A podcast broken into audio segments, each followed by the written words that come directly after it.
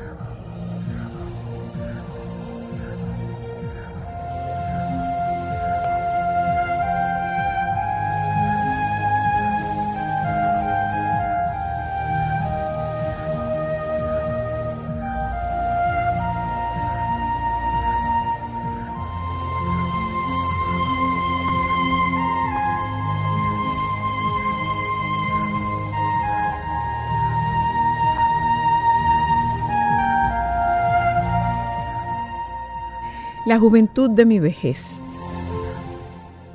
Estoy en la edad en que la vida no es más un proyecto.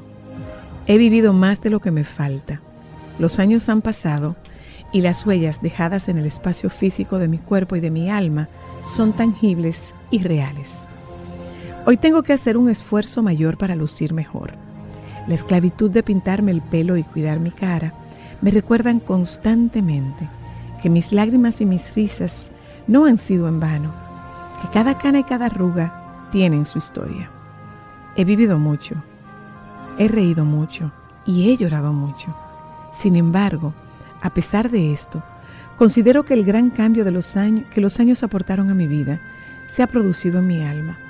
Los años me enseñaron a priorizar, a conciliar con el amor, a agradecer el regalo de la amistad y a afianzar mi espiritualidad. Hoy confieso que un beso de mis hijos, la sonrisa de mis nietos o una celebración familiar producen más luces en mi vida que la más deslumbrante constelación de estrellas.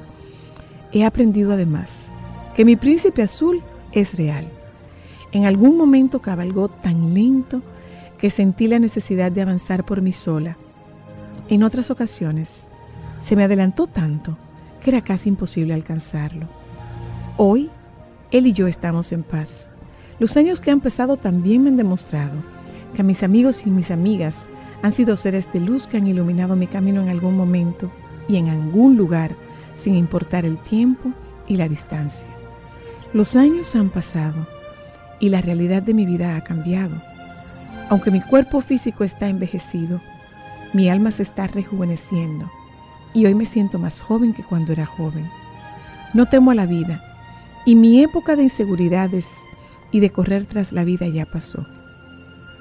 He caminado lo suficiente para entender que no puedo vivir de apariencias, porque si lo hago, dejo de vivir lo que es esencial para mi alma. Después de tantos años, entendí que el amor verdadero es real, que su presencia en mi vida ha sido el producto de todo el amor y las virtudes emanadas por quienes han pasado por mi vida, dándome todo lo mejor que podían y lo que tenían. También comprendí que no debo más que sentir agradecimiento por haber tenido el privilegio que mis amigos y amigas me eligieran como una acompañante del alma en su ruta por la vida.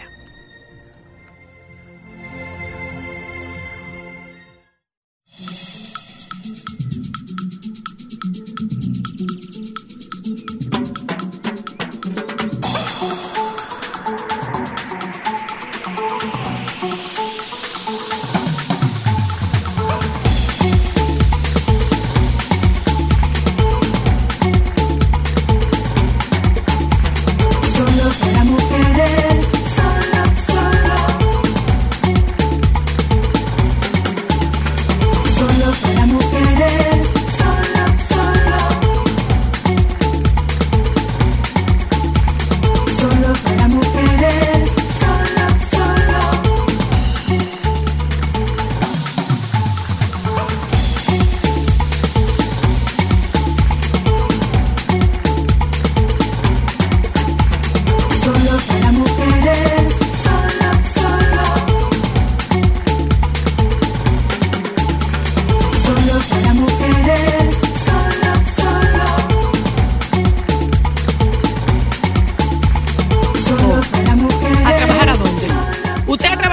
supermercado ahora. Estas dos menores, ¿a dónde que trabajan? No traigan algo para ver si ustedes no, si no le vamos a levantar un reporte. No, que no se enfríen. Vengan con la mano vacía. Miren, yo no sé si, no sé si sabían ustedes dos que ahí venden, mira, que, dale Alejandro, pide pan de maíz. Pan de maíz, pan de guineo. En la esquina. Oye, en la esquina. Sí, pan de limón. Pan de limón. No traigan para ver si no, para ver si ellas le va bien. Son un poco costosas, podemos sacarlo de un sándwich. No, no, no, no queremos mango. Pero no queremos mango. Claro, no, no queremos mango. Mejor, pregúntale a ver si ya quieren tener. Se les dijo ya. Vengan con la mano vacía para que ustedes vengan. Vengan con la mano vacía para que vengan. Saludos, oyentes, buenas tardes, bienvenidas. Esto es un poco del ambiente en el que cómo se trabaja. Mira aquí cómo adentro van esas dos, mira, felices. Con dos sonrisas. Es un chin del ambiente, cómo se trabaja en este grupo. En esta casa, sí, esta familia, definitivamente donde que nos sí queremos mucho. Miren, oyentas, saludos, buenas tardes, bienvenidas. Aquí estamos. ¿Qué quieren saber mi opinión de qué? ¿Y ay, quiénes no son estos? Más, por favor. ¿Y quiénes son estos que me están pidiendo una opinión? Me va a mandar terapia, no sigan opinando de eso así. Yo no sé para qué. Para conocer mis hábitos financieros. ¿Cómo así? ¿Cómo así? Y encima me va a tomar 8 minutos. Buenas tardes. No sé quién dominicana le invita a participar en la siguiente encuesta online para conocer sus hábitos financieros. ¿Cómo así? Y más o menos, ¿qué uso le van a dar ustedes a mis hábitos financieros? A propósito del phishing, del que hablábamos ayer. Cualquier información que requiera sobre este comunicado, puedes contactar a esta cosa. Las respuestas que otorgues se mantendrán estrictamente confidenciales y serán usadas con fines de conocer tu preferencia. ¿Y qué, señores? ¿Y qué importancia tiene para esta compañía, que yo no sé lo que, conocer mis preferencias y conocer mis hábitos financieros? No, a mí no me interesa que ustedes conozcan mis hábitos financieros. O sea que si conoce a Ru, ruede durísimo. Ruede durísimo. Si no, se la presentamos. Ok, Interior y Policía no autoriza marcha convocada por la diáspora haitiana para este domingo. Rafael Paz será candidato a alcalde por la fuerza del pueblo en el Distrito Nacional. Doña Consuelo informó en El Sol de la Mañana que durante la reunión de la Organización de las Naciones Unidas no se logró acordar nada sobre el tema haitiano. Pero es que, no, esto yo no lo voy a leer. Esto yo, no. No sé si ustedes oyeron que ayer hablábamos de otra estafa, creo que esta era en España también, o fue en Europa, no puedo decir si fue en España. Hay 300,000 euros que depositara en la cuenta de Dios para comprarle una casa en el cielo y le depositó los cuartos. Señor Jesús. Este mata y descuartiza a su mujer, se come sus sesos en taco y utiliza su cráneo como cenicero porque el diablo se lo pidió.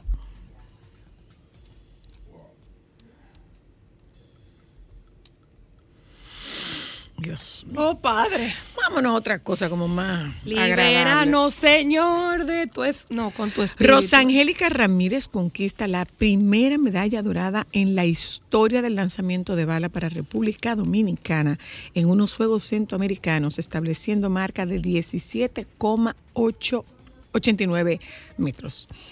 Estableciendo marca de 17,89 metros. Vamos a ver si nosotros buscamos como cosa un poco más, como más, hablando de estafa, como más agradables. Luna. Hombre, diga, se hace pasar por Dios y estafa a una mujer con 300,000 euros. Oye, lo que es. O sea, ya no, oye, es por, la noticia. Ya no es por Brad Pitt, señores. Este se hizo pasar por Dios. Entre 2014 y 2019, una mujer de avanzada edad empezó a recibir llamadas de un vecino que se hacía pasar por Dios y por la Virgen. Ah, pero no era suficiente por uno. Dale. Y le pedía que depositara cantidades cada vez mayores de dinero en un cajón de su tienda de tratamientos naturales, a la que denominaba el Banco del Cielo. Le decía que el interés allí rentaba más que en los bancos de la tierra y que además podría construirse una casa en el cielo, ¡oh, wow!, junto a las de su madre y su marido ya fallecidos. La víctima entregó todos sus ahorros y llegó a pedir 2 créditos para cumplir con las entregas. ¡Ah, Jesús! El caso llegó el pasado miércoles a la audiencia de la provincia de León en España y la fiscalía pide 8 años de prisión para el vecino de León acusado de estafar por más de 250.000 euros a la mujer de avanzada edad. El acusado se habría aprovechado de su estado mental para convencer a la víctima, que sigue convencida de que ha sido nombrada santa. Espérate, yo soy santa de 2013. En un viaje en coche sentí una mano en los hombros y al llegar a casa me llevaron al baño. Allí en el espejo escribió con sangre: soy la virgen, aquí derramo toda mi sangre, hija mía, eres santa, borra esto con esa esponja, asegura la mujer. Sin embargo, es consciente de que todo el asunto del dinero es fruto de una estafa, pero ella sigue siendo santa. Pobrecita mujer. Pobre señora. Ay, no se pasen así. República Dominicana saborea su mejor cosecha de medallas en los Juegos Centroamericanos San Salvador.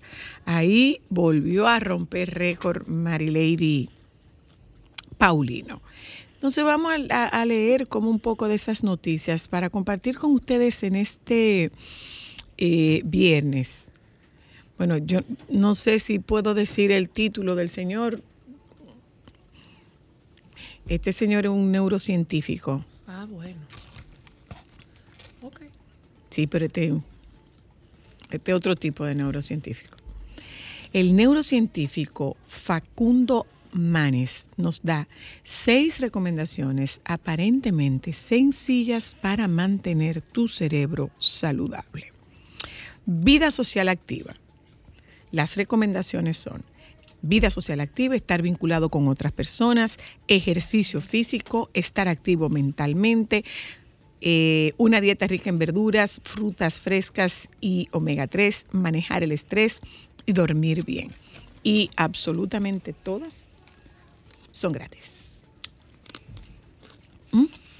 Entonces... Ay, me gustaría saber si esto es verdad.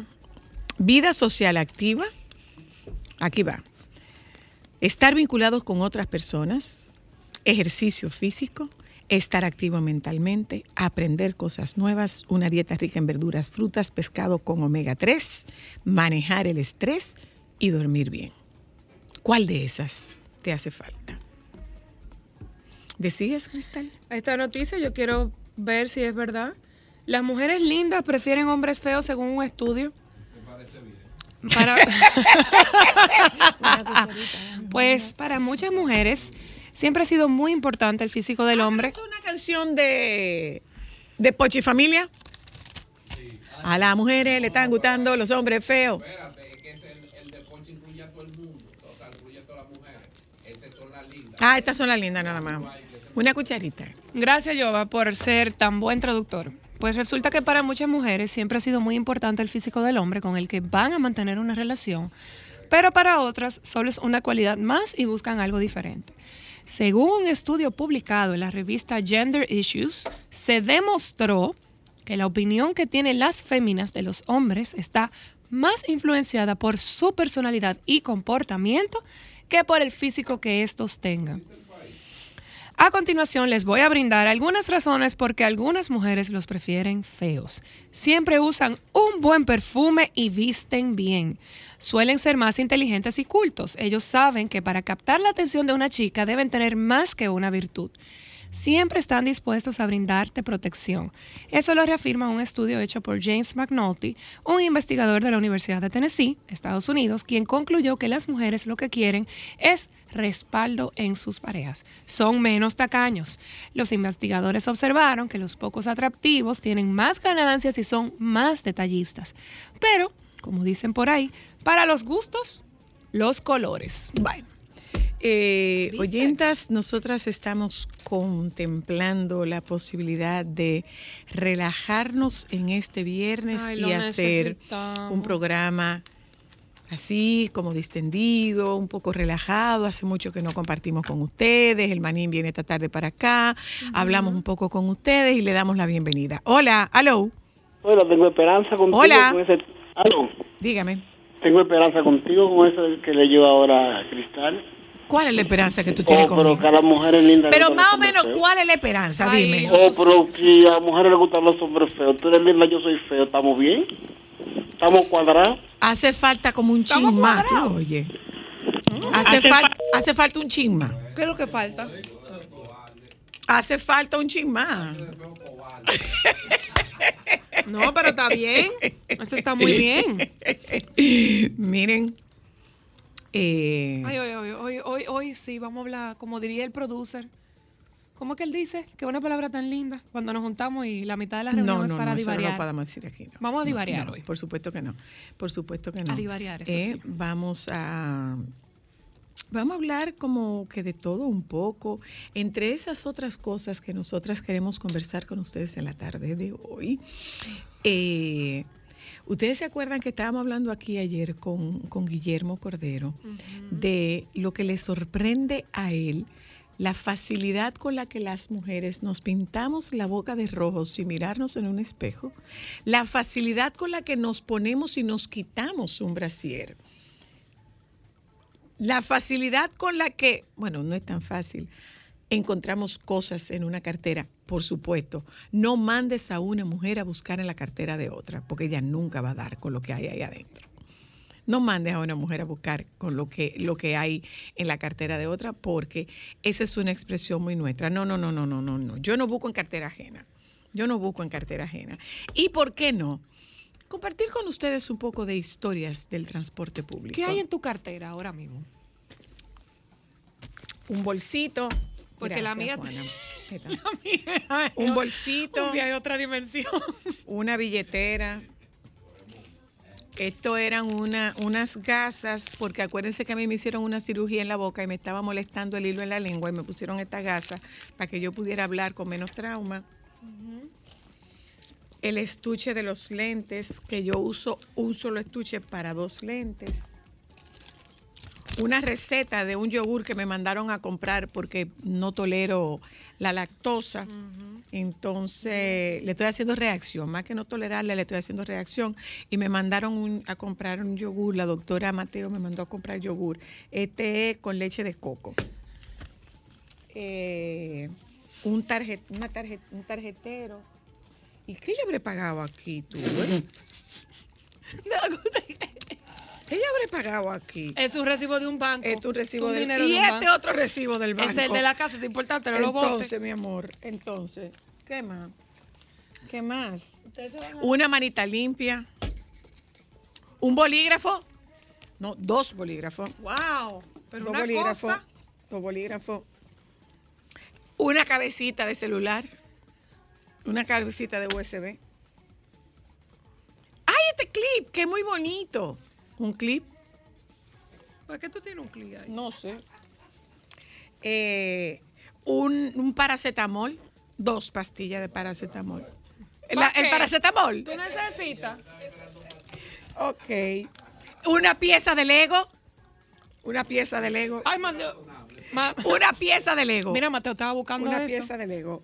¿Quién lo mandó a ponerlo ahí? Otra factura. Mujer que paga, mi amor. Un resaltador. Ya no hay más nada. Ah, pues tú estás bien de patilla. Un centímetro. Espérate, porque el mío te va a sorprender. Un centímetro. Ya no hay más nada. Esto debe ser de luz. ¿Y quieres más? Ya no hay más nada. ¿Quieres más? No. Bueno, la mía tiene muchas cosas. Dame ver, pintalabio, dame ver. Yo tengo dos estuches. Un pintalabio. El de maquillaje y el de pintalabio aparte. Dos pintalabios, tres pintalabios. Ah, pero no, pero ya. Cuatro pintalabios. De todo del mismo tono, claro que sí, así somos las mujeres. Cuatro pintalabios, cinco pintalabios. Una pasta de dientes sin cepillo. Bueno, pero está ahí. Una gota de los ojos.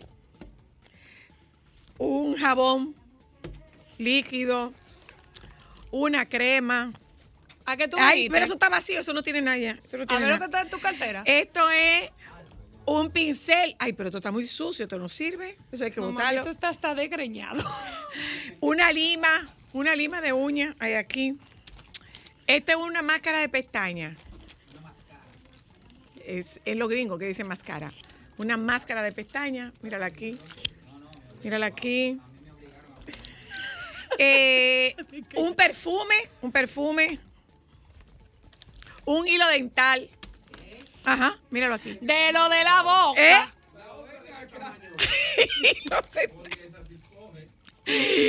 Menta. Yo no salgo sin el aceite de menta por un dolor de cabeza. Otro pintalabio.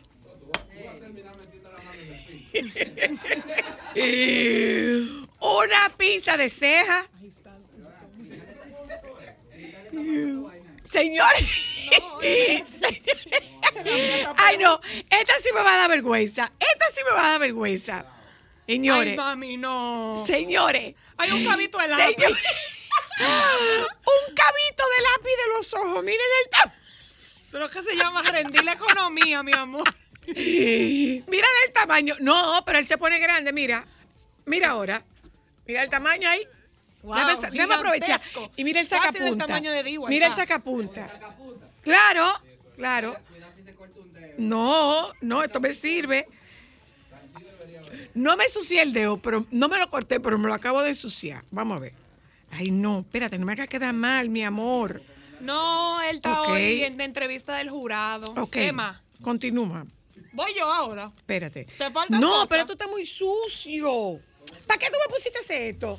Claro, pues para eso mismo, porque aprovechar y limpiar la cartera. Oyentas, vamos a aprovechar y vamos a hacer limpieza de cartera, usted y nosotras. Ahora les voy a decir todo lo que tiene la mía. Dale. Yo tengo el estuche de todo el maquillaje.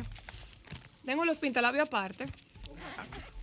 Claro, pero no me caben. Pero solo lo tiene para el... No, ella tiene dos también. Y mira el tamaño de mi estuche. Mira el tamaño de mi estuche. Mira el tamaño de mi estuche. Tiene 7 estuches. Tengo pintalabios, todos rojos. Un perfume heredado involuntariamente de mi madre. ¡Ay, diablo! ¡Diablo, Cristal! Pero ese perfume yo lo estaba buscando en mi estuche de viaje. No, ese no. Usted me lo dio. ¿Cuándo? Desde que te lo regalaron. No, eso no es verdad. Eso fue Gloricel que te lo regaló. No, mi amor, eso no es verdad. Eso no me lo regaló Gloricel. Eso, eso me lo regaló Line. No, eso no fue Line. Eso me lo regaló Line. No, Line fue el grande. No, mi amor. Mira, aquí hay 5 lapiceros azules que los tengo que tener clavados porque yo escribo con un grosor de punta específico. ¿También heredado? No, eso no son heredados. Claro, son me lo regaló un paciente. No, eso no. Una crema. Un cepillo. Pero tú me dijiste que tú no tenías crema y yo te pedí crema ayer. Yo te la di esa misma. No, Alejandro, así tú me la prestaste. Mira, alcohol con olor a aceite de eucalipto radiata. Eso pellicado, eso aceite. No, ese me lo dieron. Mira, Jova, ella no es la única que anda con pastillas, tú ves. Yo tengo antialérgico. Salió punta, mi amor. Las llaves. Me aprovecha. Una borra de zapato. Bueno, no. Atiende ahora. Es una borra. Digo, a ti te va a servir este truco. Yo uso esta borra para limpiarme las suelas a los zapatos. Pasa. Pregúntale. Espérate, no, fuera de relajo. Atiende. Yo tengo esa borra y los dejan nítidos.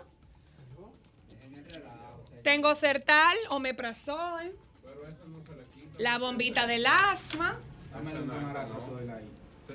menudo, un 1, por si acaso. Yo tengo un 1. Y no sé por qué, tengo una tijera de flor en la cartera, ando con un arma. Pero la prestaron ayer. Sí. Mira, y a la tela también. Mira, y ando con servilletas de todos los tipos y grosores, colitas, menudo, otra borra. Sí. ¿Y ya? Sí. Ay, sí. Entonces limpia. Señores, ese truco. Ay, sí. Ay, no voy a estar viva para toda la vida, míralo. Síganme. Mírenlo. ¿Verdad? Míralo ahí, está funcionando. Sucio del lápiz. Pero ¿por qué ese vestido se me parece a uno que me trae recuerdos? No, ese vestido. Porque es viejo. Porque es un vestido viejo. Ese vestido no. No es ese. No es ese. No, ese no. No, ese no es, no. Ese nuevo truco desbloqueado, el de la borra. Ok. Atención, oyentas. Y oyentos también, si ustedes son amantes de la suela o de los tenis blancos, dejen en su vehículo y las mujeres en su cartera una borra de borrar de lápiz blanca.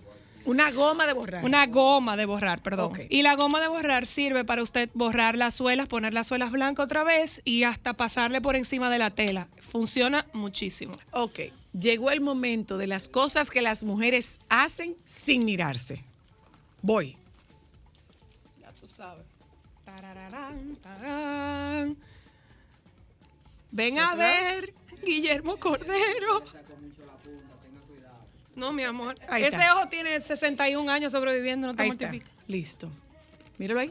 El lápiz está puesto, mi amor. Arriba y abajo. Arriba y abajo. Entonces. ¿Te imaginas yo intentando esto? Los varones no saben de eso. Los varones no saben de eso. Ay, Dios, ahora no le puedo poner la tapa al lápiz. ¿Eh? No, mi amor, ahí hay como 5 o 6 maquillajes todavía. Claro. Dime a ver, oyentas, de las que están en contacto con nosotras, ¿cuántas de ustedes ponen los frascos boca abajo? Mi misma. Y ¿cuántas de ustedes ponen los potes boca abajo? Recurrido. Pero por supuesto. Y después, con una tijera. Perdóname, como el cachú. ¿Y cuántas de ustedes le echan agua al champú para recoger lo que queda en el frasco?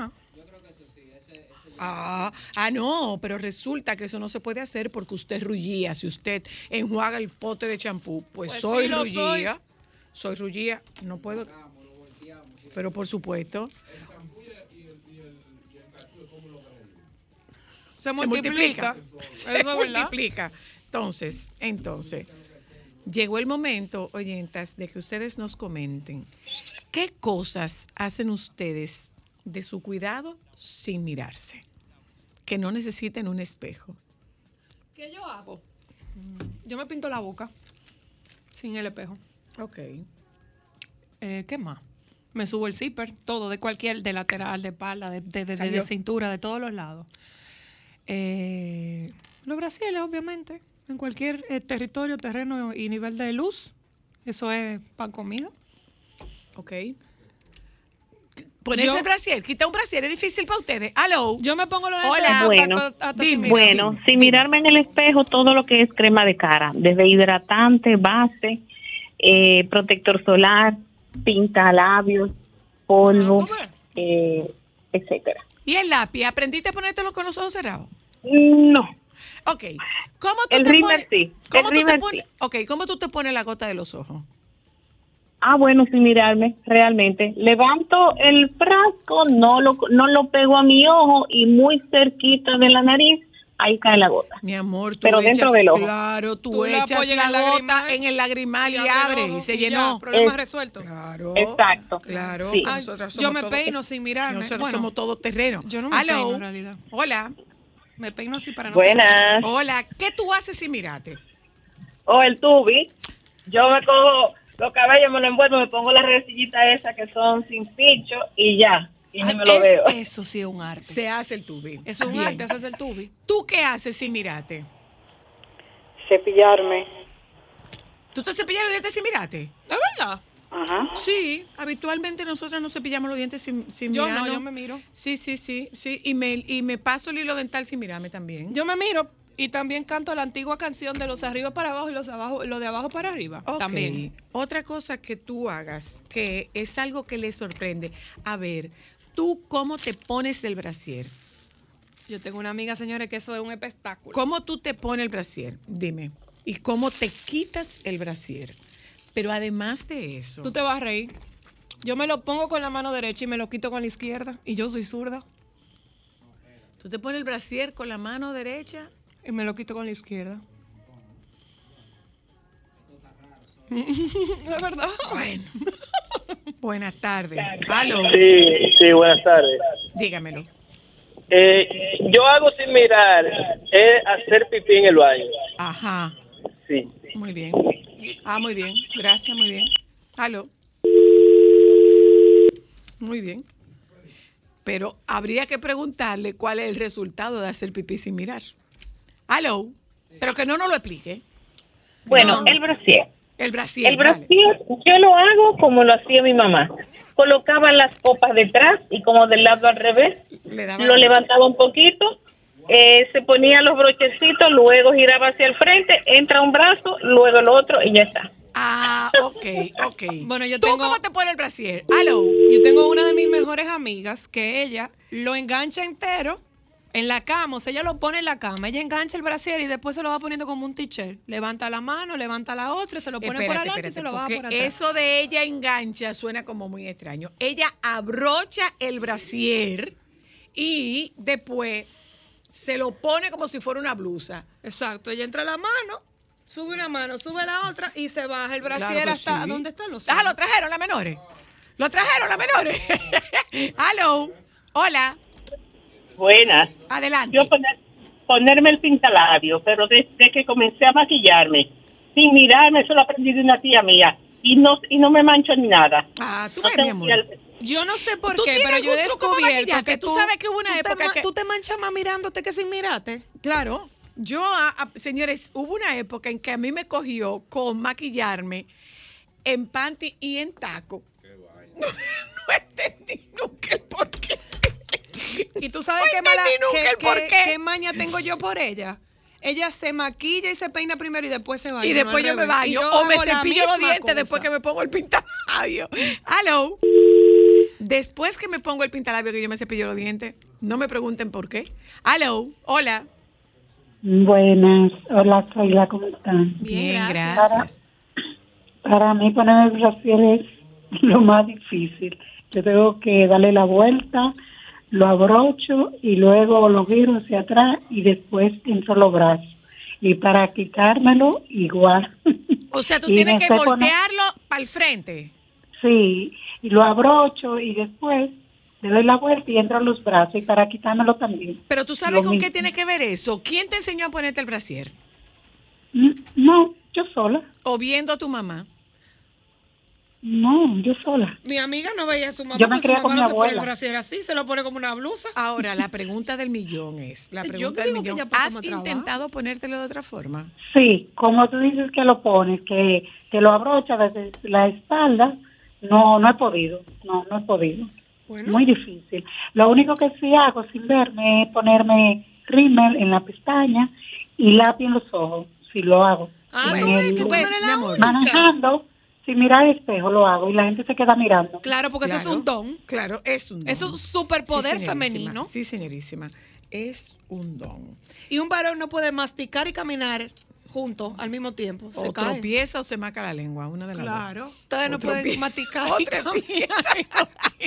Y ella se pinta y maneja, mi amor. O tropieza o se machaca la lengua. Y probablemente va hablando por el celular mientras hace ambas cosas. Mira, tú sabes que hace mucho tiempo que nosotras no hacemos en este programa un yo estoy harta.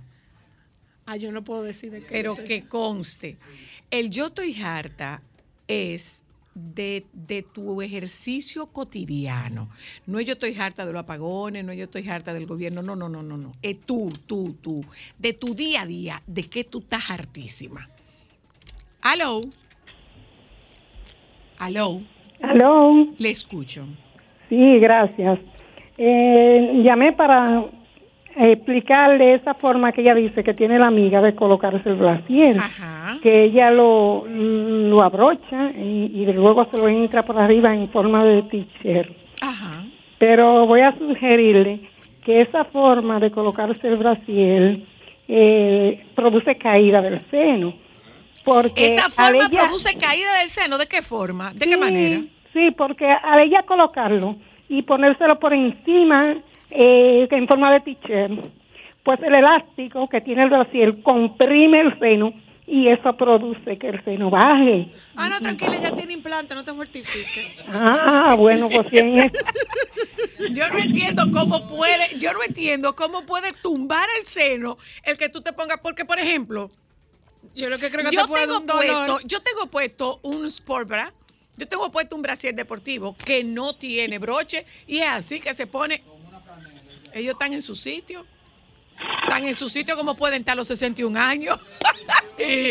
Aló, hola. Buenas, Zoila. A ver. Yo estoy incómoda porque este calor, a la edad de 70 años que tengo, me hace mucho sudar. Y yo no sabía lo que era sudor.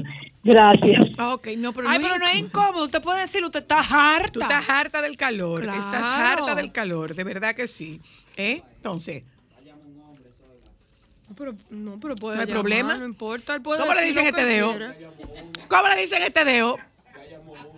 ¿Eh? ¿Cómo le dicen este dedo? Yo. Mira, si tú supieras que yo no estoy harta de nada. No. No, de verdad, yo no estoy harta de nada. No, lo que pasa es que hace 3 semanas ya estaba harta de nosotras dos. Yo no estoy harta de nada. Pregúntale desde que entres de que estás harta. Yo no estoy harta de nada, mira. Tú estabas harta de tus hijas los otros días. ¿De ustedes? Claro. No, yo tengo 38 años harta de ustedes. Aló. Hola. Hola, yo te puedo decir de que yo estoy harta. Dale, dale. Yo estoy harta de viajar. Ay, qué fina la niña. No, mi amor, espérate. No, eso no te harta. ¿A dónde que tú viajas? Yo soy Ada Fernández. ¡Harta de viajar! ¡Ah, mira! Claro, no, porque si no, tú estás trabajando. Por eso trabajo. Porque, Ada, un beso. Vamos. Mira, no te jarte que no te jarte que va para Perú. Dice Irving. Y después va para España. Y el año que viene vamos para África. Entonces no te jarte todavía. No te dejo a ti eso. Te quiero. Aló. Hola, aló. Aló. Aló. Adelante. Sí, buenas tardes. Dígamelo. Yo estoy harto de la farándula tóxica modernita de ahora, que fulana se operó, acaba de operar, y que si yo quién, que Anuel, que a los foques, esa farándula tóxica me tiene harto. No, harto no. No, harto no, dígalo no, como es. No lo tiene harto, dígalo como es. Usted está harto. Nos tienen harto. Estamos hartos de Yalín. Aló. Y de Anuel y el otro. Hola. Yo estoy harto de ponerle el brasier a mi mujer. Porque él no se harta cuando se lo quita. Espérate, tampoco así. Abrimos este micrófono para que ellos dijeran de que están hartos. Él está harto de ponerle el brasier a su mujer. A lo mejor su mujer está harta de recogerle los calzoncillos. A lo mejor su mujer está harta de recogerle los calzoncillos o de secarle el borde del inodoro. Aló. O de recoger la toalla mojada. Hola. Aló. Soira. Epa.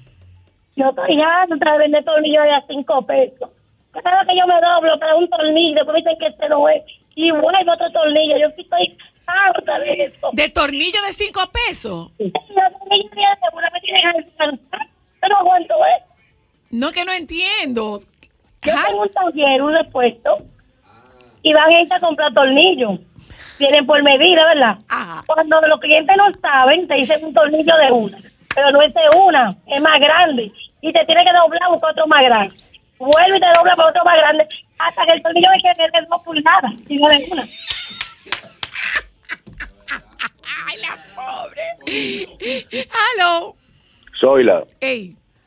Yo estoy harto de los operativos de este país. Ajá, me explico. Este es el país de los operativos. Hay alcohol falsificado y hace un operativo y más nunca. Ahora que se está vendiendo ese alcohol falsificado y está saliendo mejor, de más calidad. Aquí hace un operativo por la delincuencia en Santiago, un operativo y se olvidaron de la delincuencia. Aquí no hay seguimiento para nada. Cuando dicen un operativo para tal cosa, yo dije, mira, se jodió esta vaina. Estoy harto de los operativos. Aló. Buenas. Adelante. Yo estoy bien harto, pero con J mayúscula. Yo tengo un negocio virtual y también físico, pero virtual. Precio. El precio está en la descripción. Precio, digo, por estar en la descripción, precio, pero desgraciado. Así vi una publicación. Perdón. Fiesta el 30 de julio. ¿Dónde lo puedo conseguir? Y yo te pongo una nota que dice, este libro tiene 10 años en mi poder. No sé dónde existe. ¿Dónde lo compro? Te estoy diciendo. Está como yo que subí una foto de mi alergia. Mi amor. Aló. Y puse que era en septiembre. La gente me dice, cuídate. Hola. Yo estoy harto de la gente que tira basura desde un vehículo a la calle. Cochino. Brazo con todo y basura, que todo lo hace. Tú sabes de que yo estoy harta. Harta de los delivery. Ay, de los motoristas en vía contraria, por vía aérea. Hola, aló. Aló, buena. Le escucho. Yo estoy harto de ser espléndido con las mujeres, porque las mujeres lo que quieren es tigres malos y tigres. No, no, more. Usted se equivocó. Sí, no, revise a ver el tipo de mujer que usted está buscando. No es verdad. No, mujeres no. Busca el tipo de mujer que usted está buscando, que no es verdad, que las mujeres no estamos buscando tigres. Que si usted no quisiera mujer mala, estuviera solo. Va, olvídese de eso. Hola, desechando todo lo que no le haga feliz ni le convenga. Aló, ¿qué te harta? ¿Qué te harta? Con J. Aló. Sí, buenas. Adelante. Ese que dice que está harto de los operativos. Yo trabajo en operativo y en varias semanas hemos agarrado más de 20 pistolas ilegales. Así es que no se canse el operativo, ¿eh? Ah, ok. Muchísimas gracias. Esa es su buena respuesta. Aló. Hola. Hola. Te escucho. El señor que habló de que llaman a preguntarle del precio. Yo estoy harto de Facebook, que la gente tiene un misterio con el precio, nunca pone el precio. Por el amor de Dios, por direct message. Aló. Por mensaje directo. Hola. Precio. Yo estoy harta de recogerle reguero a estos muchachos, es harta que estoy. Mira, déjaselo ahí, yo le voy a hacer un cuento a ustedes de un psicólogo, yo le voy a hacer un cuento a ustedes de un psiquiatra al que le pusieron le llevaron una niña que era excelente en todo, una súper buena estudiante. Y llegó un momento en que el reguero que ella tenía era tal que era literalmente un caminito por donde ella podía cruzar en el cuarto. Y los papás estaban desesperados con esa niña, desesperados, ya no sabían qué hacer. Se la llevaron a ese. Y le dijo que no hay ningún problema. Ella va a poder salir de la habitación cuando la habitación esté recogida. Ustedes le van a decir a ella que en el tiempo que ella considere prudente, pero ella tiene que recoger la habitación. Era un fin de semana largo, era gringa la niña, porque es una situación que se presenta en Estados Unidos. Y ella puede salir, desayunar, pero tiene que volver a la habitación. ¿Hay salida fuera de la casa? No, no hay salida fuera de la casa, ella tiene que volver a la habitación. Cuando ella se vio al segundo día que todo lo que ella tenía era el caminito para ir a la puerta y devolverse, ella recogió la habitación. Entonces, pónselo a tus hijos así, que a lo mejor a ti te da resultado. Cuando ustedes recojan, ustedes salen. A mí no me importa, pues tampoco me importa a mí que ustedes no salgan, mis hijos. Deje eso así regado. Cuando ustedes decidan recoger, ustedes salen y ya. Hola. Sí, buenas tardes. Buenas tardes. Yo estoy harto en el barrio donde vivo, que está lleno de hipócritas y papeleros. Eso es parte, muy bien. Claro. ¿Qué tú quieres que haga? Que se mude. Que se mude. Y si no tiene cuarto para mudarse. A lo mejor tú crees que en el otro. Y si no tiene cuarto para mudarse. O tú crees que él, teniendo condiciones para mudarse, estuviera viviendo ahí. No. Y se muda. En el otro va a haber hipócrita y papelero también. Aló. Hola. Hola. Hola. Te escucho. Yo estoy harta de los familiares de uno que, ay, yo te quiero apoyar, pero véndemelo barato. Ay, manita, por... sí, eso es verdad. Vaya forma de apoyarte. Rebájame. Aló. Buenas tardes. Buenas tardes. Tengo un hartazgo nuevo. Es nuevecito de estas últimas 2 semanas. Me cambiaron el camión recolector de basura de por mi casa por un corredor de Fórmula 1. Yo salgo al patio y cuando voy al frente del camión ya está más allá de la esquina. Tengo la semana entera corriendo detrás del camión. Estoy harto ya, papi. Frena 2 minutos. Dime, Feliz Sánchez. Pues yo no sabía que tú tenías Hamilton caribeño aquí. Aló. Hola. Yo soy de Puerto Plata. Ajá.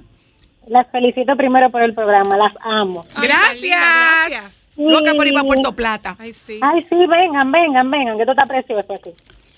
En Puerto Plata hay muchos motoconchos, no sé si ustedes lo saben. Estoy harta de los motoconchos en vía contraria. Los motoconchos que se me meten por la derecha, por la izquierda, por arriba, por abajo. Estoy harta de los motoconchos. Estamos harta de los motoconchos. Estamos harta de los delivery, Dios mío. Bueno, gente. Manín, ¿a ti qué te es harta? ¿De qué tú estás harto? Prefiero no hablar de política. Vamos a una publicidad, venimos un ratico. Sol 106.5, la más interactiva.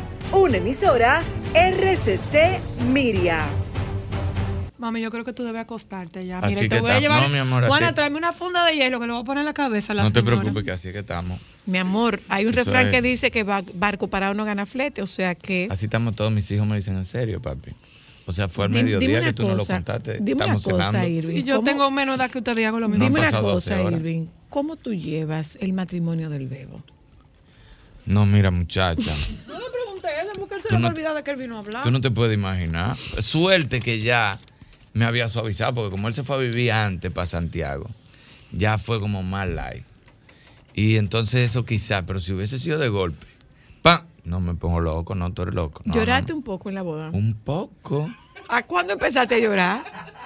Desde que el padre dijo, bienvenidos a la mitad. Que soy...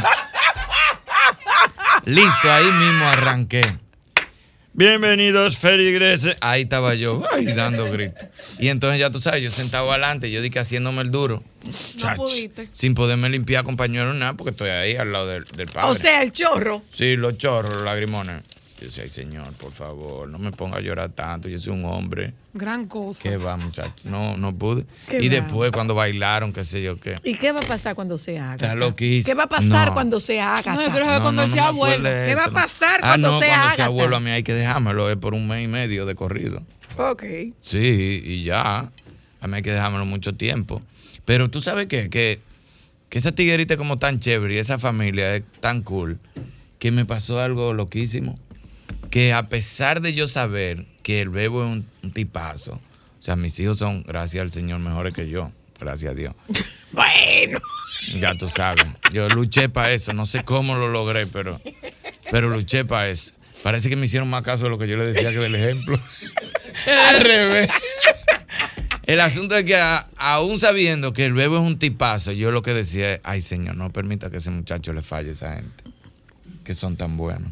Qué loco se siente eso. Se siente. Sí, cuando tú sabes que se están casando con una estrella, con una gente de verdad, full. Que tú sabes que no hay fallos, sí, me da mucha tranquilidad. Con lo que tú aspiras, porque, decía mi abuelita, pero no me dieron del coso, ¿se lo llevaron? ¿Usted se lo pasó a...? No, ella no me dio. Ella no me dio. Ustedes son de testigos que yo le dije sí quería y me dijo que no, que ya había comido. Yo dije que sí. ¿Tú lo ahorita? Dije que sí, pero bueno, si dije que no ahorita, digo que sí ahora. Ahí te da eso se permite. Ahí te da eso se permite. Ahí te da eso se permite. Mira, Irving, decía mi abuelita que la única ambición de un padre o una madre sensato es encontrar quien quiera bien a su hijo. Ay, sí, exacto. Y quien quiera bien a tu hijo te quiere a ti. Y no es que lo quiera mucho, es que lo quiera bien. Que lo quiera bien. Sí, porque la gente hay una diferencia. Sí, no, yo te amo, te adoro. No, quiéreme bien, no me ames. Quiéreme bien. Quiéreme como yo quiero que me quieran. Quiera como yo quiero que me quieran. Exacto, no me quieras. No me ames como tú quieras. No, como yo quiero. Y no me ames como una loca. Ámame bien. Sí, ¿cómo es amar como una loca? Que es un amor desbordante. Espérate, mija, espérate. ¿Qué es esto? Un amor, una loca. No, ámame bien, quiéreme bien. Despacio. Acomódame, sí, al paso. Por bronce, no por oro. Claro. Chilling. La vida no puede ser así. No podemos vivir en eso. No. Mira, Manín, cuéntanos de ti. ¿De qué tú...? Ah, que no te puedo preguntar de qué tú estás harto. No, ya me dijeron que no, que porfa, que no hable de política. ¿Te dijeron que no puedo hablar de política? Sí, de política. Mi señora esposa me aconsejó, me dijo, por favor. Por su tranquilidad. Tú vienes con una película ahora, tú estás haciendo muchas cosas. Como quiera que sea, cada vez que tú vas al teatro, tú tienes que, de una u otra manera, eso es público. Ya no hables tanto, porque además hay muchos amigos tuyos. Digo, no, pues está bien, me voy a quedar callado. Que dicho sea de paso, el tema de Mariposas de Acero, la contratación no era de cultura. De educación. La contratación era de educación, porque cultura no tiene su cuarto. Uh-huh. Trapearon el piso. Cultura no tiene presupuesto. Entonces eso no era de cultura, eso era de... No tiene nada. No tiene cultura. Parece. Te dieron algo. Que no vamos a hablar de política. A mí, tú sabes que yo no cojo nada. Pero quien empezó fuiste tú. Tú sabes que yo no cojo nada. A mí me pueden llamar para lo que sea. Yo no, yo no trabajo con el gobierno. A propósito, las empresas que subcontratan, que no me llamen para cosas del gobierno, que tengo que estárselo diciendo todo el tiempo. Tú no haces nada para el gobierno. Para este no. Saludos, Irving. Pero es que a ti te gusta. ¿Qué es lo que tú tienes en el teatro? Venga a buscarlo. ¿Tienes en el teatro? Oh, ¿cuántas boletas que te quedan? No, de lo del 360. Sí, para 23 boleticas. 23. Y a fin de mes. A ver, por favor. Y Rancé peleando, que vamos a abrir otra feria. Mi amor. Pero ya. Hay un billetico chévere. Se buscó un patrocinio para cubrir. O sea, no es que está. No, no es que la boleta es desde la primera. Que ya nos vamos a sentar como si fuera baraja. Lo tuyo, lo mío, lo tuyo, lo mío, lo tuyo, lo mío. Entonces, ya mi amor, el domingo es Día de los Padres. Vamos a levantarnos contando dinero y no con el estrés de que faltan tanto para que se llene hoy. No, mi amor, cálmate ya. O sea, tú no lo vas a hacer. No, pero... Que la haga él. Pues vístete tú de Darillo. Le dije, no, mi amor, no. Pero, manín, si se faltan tan pocas y falta casi un mes, ¿eso se vende de una vez? No, mi cielo, no seas ambicioso. Vamos a dejar eso así. ¿Y cuándo tú te pusiste así? Toda la vida yo he sido así. Lo que pasa es que hubo momentos que la olla no me permitía ser como yo era. Hubo momentos que si Rancé me decía así, yo le decía, pues dame tanto y lo hacemos, aunque no vaya nadie. Y entonces pero ahora no, ahora es como que, no, es que ¿para qué? ¿Por qué? La vida hay que disfrutarla. La vida hay que disfrutarla. Es el Día de los Padres, el domingo, a todo esto.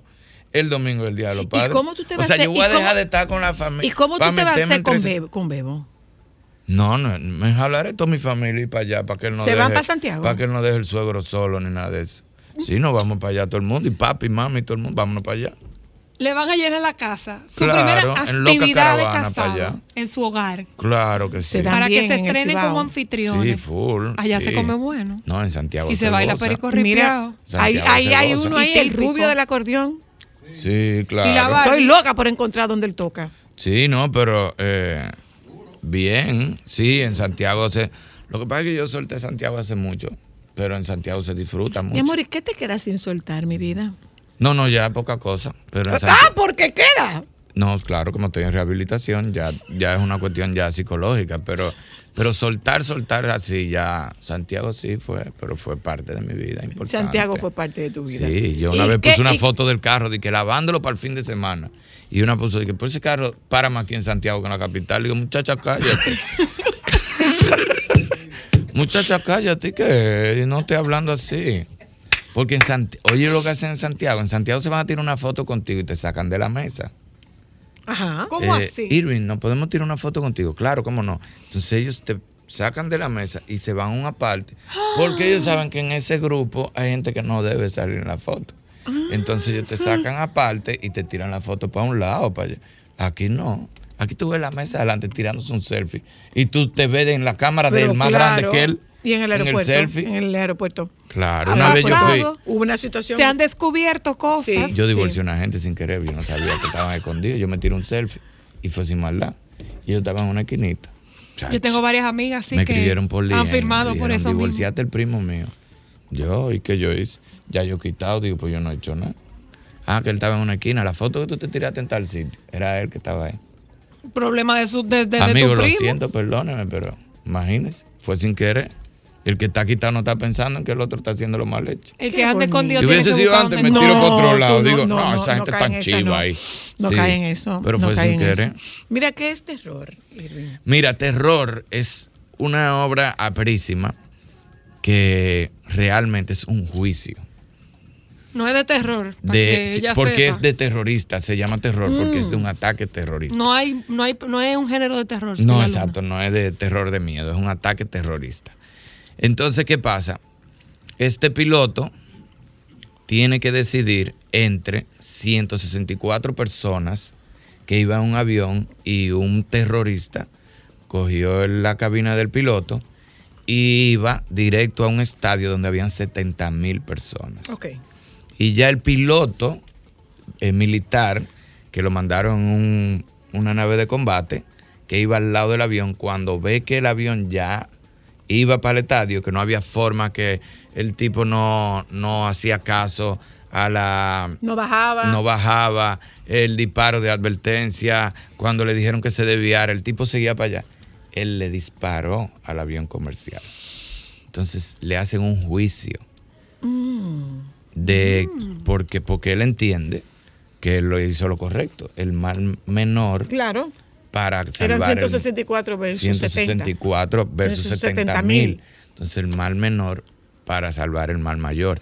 ¿Qué pasa? Ahí entonces viene un juicio donde la fiscal está hablando que hay leyes, que eso no tiene que ver con lo que yo haya sentido, con lo que el personaje haya sentido, que hay leyes, que no puedes escoger, que una vida humana vale igual que 10.000. Y hay otra que es la abogada de la defensa, que es la que defiende y comienza a poner ejemplos de cosas que han pasado. Y al final, quien decide si es culpable o inocente, según lo que ha visto en el juicio, es el público. Es aperísimo. O sea, cuando tú entras, te dan una cosita con un QR, un código QR. Tú entras ahí y puedes votar si es inocente o culpable. ¡Ay, qué interesante! Aperísimo. Ay, eso está muy amplio. ¿Y qué ha resultado? Un buen uso de la tecnología. ¿Hacia dónde se va la gente? En Latinoamérica, incluso aquí, ha sido inocente todo el tiempo. En los países europeos, al parecer, son más fríos y más apegados a la ley porque ellos te mandan las estadísticas. Y tú tienes que mandárselas de que pase la obra también. Eso ellos, está genial. Ellos tienen sus estadísticas y todo eso. En Europa casi siempre queda culpable. En Latinoamérica, tú sabes que uno es más sensible, casi siempre que no, hasta ahora ha sido inocente.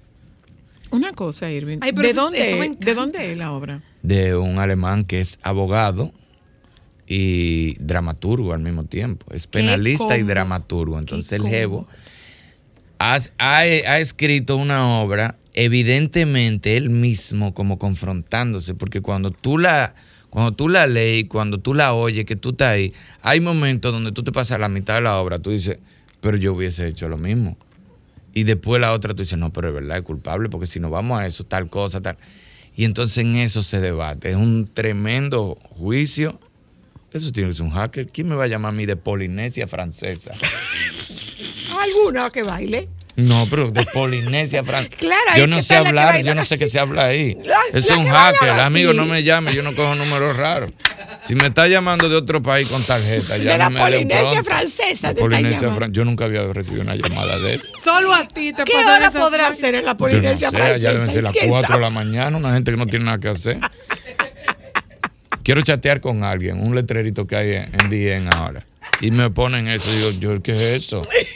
Pues sí, entonces, yo soy el piloto, Orestes es el juez, Yanela es esposa de uno de los que iba en el avión, la querellante, Lubil González, una fiscal que es, ya tú sabes, la que me saca de quicio, la que me prende, esa es lo último, los muñequitos. Y del otro lado, mi abogada defensora, que yo nunca había tenido la oportunidad de verla actuando, es la Beba Roja. Ah. No, tú no te puedes imaginar, o sea, esa tipa no tiene mamacita, o sea, de verdad. Yo porque siento, la Beba viene de teatro. La Beba, no, bueno, de televisión. Uno la conoce por Bienvenidos, exacto, pero ella viene de teatro. Exacto, cuando yo hablaba con Ramón de la Beba, que me había sorprendido, que qué montra es. Me dice, no, es que la Beba hizo mucho teatro allá. Okay. Hizo dramas también, novelas y todo eso. Tuvo que venir para acá y empezó de cero y quizás se desvinculó. Pero empezó en televisión. Uno la relaciona con Bienvenidos, en humor, en comedia. Sí, pero como todo el mundo la relaciona con televisión, quizás no tenemos nosotros en cabeza porque esas obras no se televisaban. Lo ápero de eso es eso, que en este caso estamos ella y yo, que ya, por suerte, cada vez me dan más oportunidades a hacer cosas diferentes. Qué bueno. Ya no siempre es una comedia. A ellos siempre le saco su plato aparte desde aquella vez a Chedi. Chedi es que le dice a los directores, prueben con los comediantes, que pueden ser actores dramáticos, pueden ser parte de un drama. Incluso de hecho, estadísticamente en Hollywood se quejan de eso, de que quieren encasillar a un actor porque su hit fue con comedia y no le dan la oportunidad de hacer drama y de hacer otro tipo de... De hecho, en Hollywood, estadísticamente, hay más éxito en el actor cómico cuando pasa el drama que el actor dramático cuando pasa la comedia. Es así.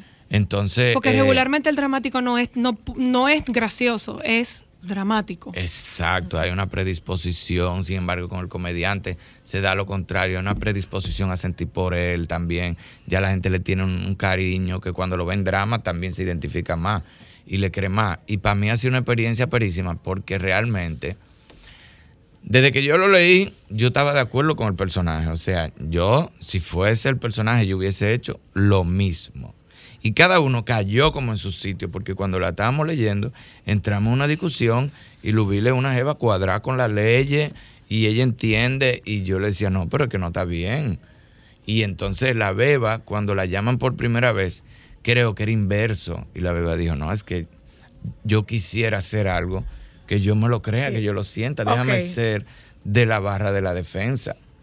Y de verdad que lo hacen genial. Y en mi caso, para mí, aunque he recibido muchos halagos del trabajo que yo he hecho, que honestamente yo lo único que he hecho hoy es esos jevos.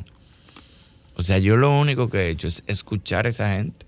Son demasiado monstruos. Sí, ¿eh? Demasiado monstruos. Entonces llega un momento que yo siento el estrés, yo siento la presión de lo ¿Cuántas vivir. Obras tú tienes con Orestes? Tengo 2 obras con Orestes. El crédito, que no lo conocía. Fue una gran experiencia. De hecho, a mí antes nada más me gustaba trabajar con mi gente. Si yo no conocía a nadie, le decía, ay, no, yo no quiero ir para allá. Y me inventaba algo. Y después de esa obra con Orestes, que yo no conocía ni al director, ni a Orestes, ni al asistente, ni a nadie, que la pasé tan cool. A mí me encanta eso, o sea, descubrir gente nueva. Y como yo tengo un buen olor, un buen olfato para eso, yo al tercer ensayo, yo al tercer ensayo, si no me siento cool y hay mucho aceite, con mucha teoría, yo le digo, mira, no voy a poder. Yo lo que no lo dejo para último. Claro, una cosa, Irving, sí, ¿quién produce? Ramón Santana y dirige. Produce y dirige Ramón Santana. Tremendo trabajo hizo, él estaba aficiado de esa obra hace años. La verdad es que la agudeza de Ramón para seleccionar las obras es impresionante, ¿eh? Sí. Tú sabes que uno aprovecha este momento y toca el crecimiento que está teniendo el teatro. O sea, nosotros tenemos una oferta teatral, buena oferta teatral, todas las semanas, todos los meses. Por ejemplo, el Teatro Guloya vive lleno de obras y ofertas para todos los fines de semana. Lo que nosotros hablábamos el día pasado, que la gente dice, ya todo lo que se ve no es de... No, esos géneros, esa música, hay espacio para eso. Lo que pasa es que hace menos bulla. Sí, es pero así. El teatro se llena. O sea, los espectáculos se llenan. Teatro. El bar del teatro también. El bar del teatro vive activo todo el tiempo. También. El Palacio de los Deportes también vive activo todo el tiempo. El 360. Escenario 360 vive activo. Chao también vive reventado. El Jaragua también. Y son los artistas de uno también, que son del género de uno. Blumor cuando se hacen los musicales y las temporadas de teatro. También están reventados. O sea, sigue funcionando. O sea, la gente no puede perder su esencia por miedo a que eso no funcione. No. Eso funciona. Hay gente que está viviendo de eso, no ha botado su esencia, se mantiene haciendo lo que le gusta sin el temor de, ay, que esto no va a dejar dinero. Sí, está dejando dinero, está funcionando. Sí, no, y además no todos consumimos lo malo. Evidentemente tienes que aprender a buscar fórmula. Claro. O sea, si tú entiendes que el teatro no deja lo suficiente para vivir de eso y que cuando a ti te llaman de una obra no es mucho, aprende, búscate un contacto. Tú tienes que tener que ser una tía con una tienda que te ponga en el programa de mano y tú le digas al director, mira, está bien, yo voy a trabajar, pero dame este anuncio. O sea, búscale la vuelta. Porque muchas veces el estrés mío es cuando yo estoy comprometido en una obra de teatro el fin de semana y me llaman para un show. Que tú sabes que en un show tú te ganas probablemente los 2 fines de semana. Y cuidado. Entonces, pero si no me llaman de un show, yo hago mis 2 fines de semana a 8 pesos feliz. Claro, porque como quiera yo no iba a hacer nada. Yo no estaba haciendo nada. El problema es cuando me llaman. O sea, y estás haciendo lo que amas. Y me encanta el teatro. Y tú sientes mucha pasión por eso. Realmente sí. Mucho. Cuéntanos de la película, Irving. La película arrancamos en octubre ya. A filmar, ya tú sabes. Eso me tiene loco. Yo estoy loco que llegue eso. Ese primer día a mí va a haber que inyectarme. ¿Y tu próxima obra? La próxima obra... ¿va a haber que inyectarte el día de la película? Sí, porque cuando yo vea todos esos camiones, Cuando yo veo todos esos camiones el primer día y todo el mundo ahí. En una cosa tuya. En una cosa de que mía, dice Irving señores, Alberti, mira una bendición. Dice, ¿y cómo que tú vas a aparecer en los créditos? Mi papá, guión original y actor. Oye. Bueno, Archie debería como desaparecerse. Tú no necesitas una voz en off. Amiga, ahí le ponemos lo que sea, no se apure. No se apure, que eso es lo que me ha gustado de Archie, que ha sido todo en base a lo que yo entiendo. Una voz en off. De hecho, yo puedo decir una buena voz en off. Eso fue lo... Vamos a darle. No, hay personajes. Hay personajes chéveres. Mira, cuando yo le dije, no, pues está bien, pues adáptenla. Y yo la leo, me dijo, no, adáptala tú. Y yo la leo. Es en base a tu adaptación. Y yo fui que le hice la adaptación al cine. Y eso es lo que más me gusta, que ellos me han dado... Tienen algunas cosas que ellos me dicen, no, esto no, esto vamos no a buscarlo puede, para claro, acá. Claro. Y yo... Claro, cedo porque él es que está poniendo todos los chelitos. Pues sí, que son muchos. Ya vuelvo. Solo para mujeres. ¡Oh! ¿Dónde eres mujer?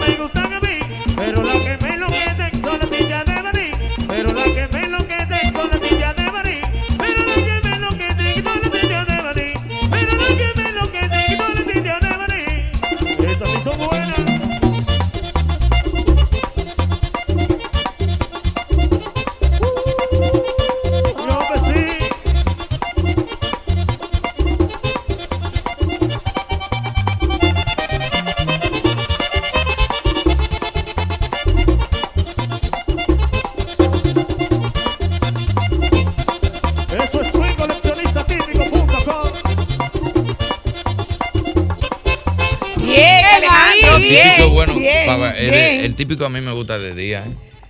Pero es que el típico no se baila de noche. Sí, no, es que el típico es para un... es para un pasadía. Exacto, es para un pasadía. Es para Rancho Francisco. A las 11 de la mañana. Claro, y ya a las 6 de la tarde tú estás guardado. Cervecía temprano, de las 11 de la mañana. Toqui, toqui, toqui, toqui, bueno, tú sabes que yo no bebo, pero bailo. Todo. Sí, no. Ella baila como si bebiera. Te saludan. Ay, mi amor, pero ¿y esta cosa? Lucía amada. ¡No! Así es. Guay. Sí, no, yo sé, allá era así. Pero que yo siempre le he dicho así. Lucía Amada. Lucía Amada, okay. Eso es lo más bueno del mundo. Ay, sí. Señores, Irving Alberti. Entonces, a las 11, Irving Alberti está con nosotras. Ah, ¿también? Sí. No, también no se salió. También no se salió, Zoila. ¡Aló! ¡Aló! Pero no se te iba a quedar una te viva. Escucho. Carlos Lara. Adelante, Carlos Lara. No, yo busco a Carlos Lara. ¿Usted busca a Carlos Lara? Está bien, pues él está aquí como entre 3 y 3:15. ¡Aló! ¡Hola! ¿Qué hay, muchachos? ¡Ey, muchachos! 22. No, 22. ¡Chispero, mi hermano! ¡El chispero! ¿Qué es lo que es? No, el 22 habla más alto. Manín. Dime. Oye, estoy activo aquí, te estoy escuchando, viejo, tú sabes que tú eres de lo mío, quiero felicitarte. Estás en el programa Solo para Mujeres, el programa número 1 del mediodía hasta las 2:30 de la tarde. Muy gracias, bien. Mi hermano. Gracias. Somos nosotros esa. Está querido, como debe de ser. Somos nosotras esa. Claro, okay. Yo soy fan de este programa desde siempre. Desde toda la vida. Claro, desde toda la vida. Mira, después de esto, entonces tú vas... Al show. Exacto, se acaba. ¿Cuántas boletas que quedan? 23. Antes de entrar aquí, Rancé, ya es el sábado fuera. O sea, Rancé, sí, no cuente que no hay. No, yo no voy a coger esa neura. Pues si ya se vendió tan chilling, ¿para qué nos vamos a estresar? Pero si se ¿tú te imaginas que el último día falte? Pero si se están vendiendo bien. Pero si ya quedamos allá arriba, pim pam. ahorita, tú sabes que el público es atronado. Ahorita coge y se van todos de viaje. Y se le olvida la taquilla. Y se le olvida eso. Después no me creen. Después cuando yo digo que un solo show, dicen, no, él va a poner otro. Él va a poner otro. Él cuando se le llene pone otro y después no me hacen caso. No va a haber. Un mismo público dividido en dos shows, eso no hay forma de pagarlo. Ese local no hay forma de pagarlo. Cuando tú haces 2 días pudiendo hacer uno, ay. Pero totalmente cierto, ¿eh? Claro. Totalmente cierto, y es que tú te quedes allá arriba. Claro, ya me quedé allá arriba. Que se queda la gente con deseo. Entonces ya volvemos. ¿Qué va a pasar con Darío? Después voy para Santiago. No, entonces después volvemos con algo ya, pero ya lo último, los muñequitos, para el Teatro Nacional, para los 25 años, que ya eran este año, pero no hay tiempo este año. ¿Para allá? Para allá. ¿Qué 25 años de qué? En el medio ya yo tengo. ¡Rindiendo! Yo soy viejo, Zoila, ya. Yo tengo 50 y tú. 52. Yo 61. Añitos. 50 y tú 61. Para que 61. Lo sepas, 52. El otro día me estaban calculando los años, me dijeron 62, le dije... En octubre. Ah, yo soy feliz con mis 52. No, mi amor, yo he dicho con muchísimas... Este país es una cosa increíble, que la gente quiere que se quite la edad. Yo he dicho muchísimas veces que... ¿Tú sabes cuál es la razón por la que yo no me quito los años? Porque no sé qué amor me llevo. ¿Y cuál hija te quita porque también? Si te quita años, puedes llevarte un amor... Ah, no, pues yo voy a decir que tengo 40. A ver si limpio un ching el millero. No. O sea, si yo divido mi vida en décadas, no me puedo quitar un solo año. No, verdad, pensándolo bien así, no. No me puedo quitar un solo año. Yo estoy feliz con mis 52, nítido. Yo me siento igualito que cuando tenía 20. Si me lo quito de 0 a 10, me quito a mi papá. Yo nada más viví con mi papá hasta los 9 años. Mi papá lo mataron cuando yo cumplí 9 años. Cuando yo tenía 9 años. Entonces, de 0 a 10 no me lo puedo quitar. De 10 a 20 tampoco me lo puedo quitar. No me puedo quitar. Porque si me quito de 10 a 20, el gran amor de mi vida se va ahí. ¿Es verdad? Uh-huh. Ahí se va. Yo no voy a preguntar.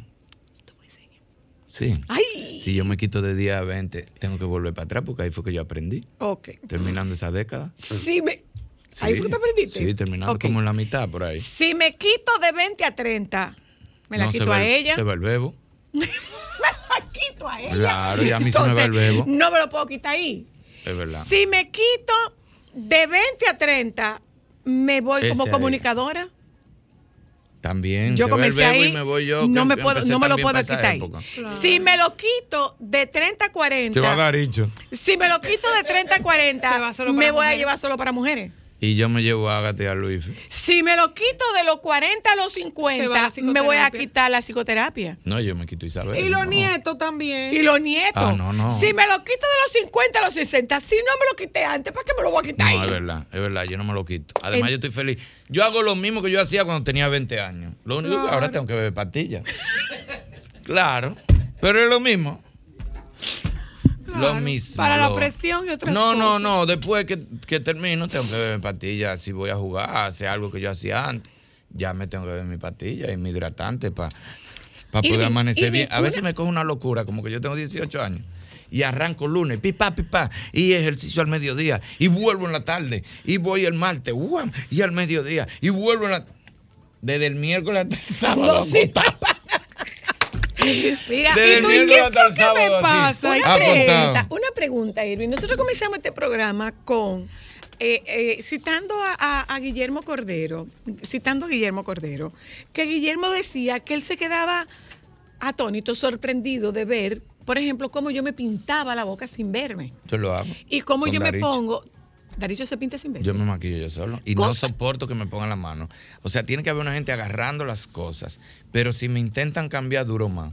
Yo salgo y entro del escenario en menos de un minuto. De Irving a Daricho. Pero si me ponen la mano, que comienzan, ve, espérate, los zapatos, que no me pongan la mano, agárrenlo. No me pongan la mano, que ya yo sé cómo es. Muchachos, yo brinco el escenario y caigo en los pantalones de Daricho ya. Ya eso está seteado. Cosas que te llamen a ti la atención de las mujeres. Guillermo decía, yo no sé cómo que ustedes se quitan los brasieres, o sea, que se abrocha los brasieres aquí atrás. Ajá. Tú sabes que hay una amiga de Cristal, tú sabes cómo se pone el brasier. Ella lo abrocha y se lo pone como una blusa. Ella lo pone en la cama, lo estira, lo abrocha y después lo coge como blusa. Y se lo pone y se lo baja. Así. Ya, como debe ser. Cosas que te sorprenden a ti de las mujeres. Con Patricia Rampolla yo me lo pongo al revés. Le da la vuelta. Exacto, yo me lo abrocho ahí sin remangar, le doy la vuelta y me lo pongo. Claro, porque yo he visto mujeres poniéndose y quitándose. A mi mamá, a mis hijas, que no sea mal pensado.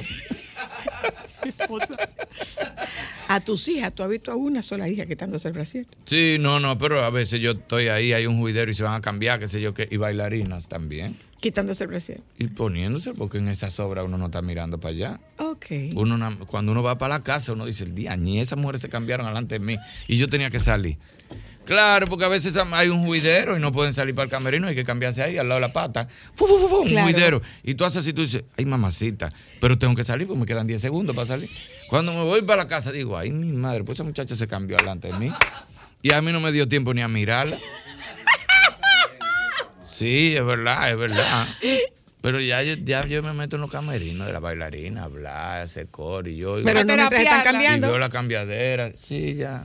Ya me tratan como un tío. Son las mismas bailarinas de cuando yo empecé. La danza el Montra de aquí. 25 años atrás. La que sacan para hacer casting hay que salir a buscar el otro año. Ajá. Esa misma. Esas son las que empezamos juntos. Ok. Claro. Que cuando empezamos... Yo veía a esa mujer y me ponía bruto, pero ya yo la veo como hermana mía. Ya soy hermana tuya. Claro que sí. Te pregunto, ¿hay cosas que nosotras hacemos que para ti son sorprendentes? Sí. ¿Qué? La capacidad de hablarle a uno de cosas que a uno no le importan. Y que uno tiene que ponerle una atención. Como cuál? Que están hablando de un asunto social.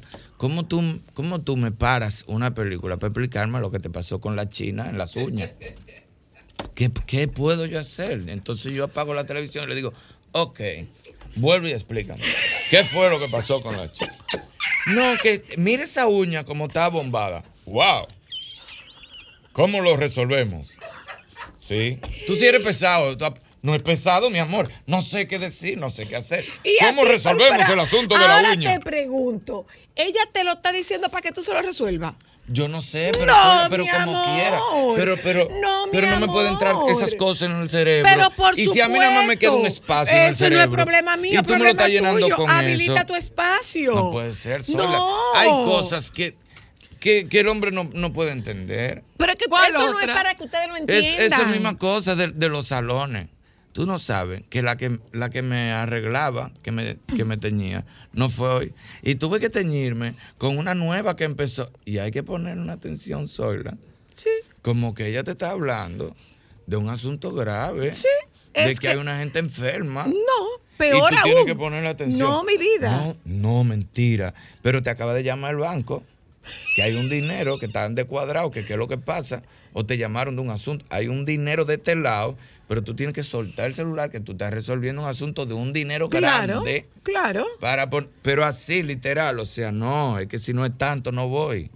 Pero está bien tanto que se... Un dinero. Tú ves como tú no me prestas atención. Y entonces, perdón, sí, te escribo ahora. Y entonces tú, a ver si... No, y tú mencionas la cifra, pero ella no la oye porque ella está en su pelo. Sí, no, está bien, chévere. Sí, cool. No, pues entonces, está bien. Bueno, si no se puede 1 millón, entonces, a ver, y tú cierras. Dime, que te decía que la que me teñía, oye esto, por eso es que me quilla. Porque la que me teñía, y tú mirando el celular, que el cliente no se te vaya a ir del país o que no le pase nada hasta que no cierren eso. Sí. Entonces, wow, y entonces te tuvo que teñir una nueva. Uh-huh. Pero no le diste propina. Tú buscando qué decir, pero no le diste propina. Claro que no. Ah, porque esas son las cosas que a mí me quillan. Y hay que meterse en la conversación. Así era yo, cuando yo me iba al salón. Hay que meterse en esa conversación. Que uno no tiene que ver con eso. Zoila, ¿qué sé yo? Pero es yo que no es para que tú sepas. ¿Pero por qué me habla de eso? Para que me oigas. ¿Y cómo yo voy donde ella a decirle lo que me hizo el mecánico con el carro? Es que a mí no me interesa lo que te hizo el mecánico. ¿Qué yo gano con decirle? No me interesa si lo que te hizo el mecánico. Una serie, no me interesa. Ni a mí lo que pero es que tú eres hombre y se supone que tú resuelvas. ¿Pero qué voy a resolver con una señora en un salón? Voy, la saco por los moños.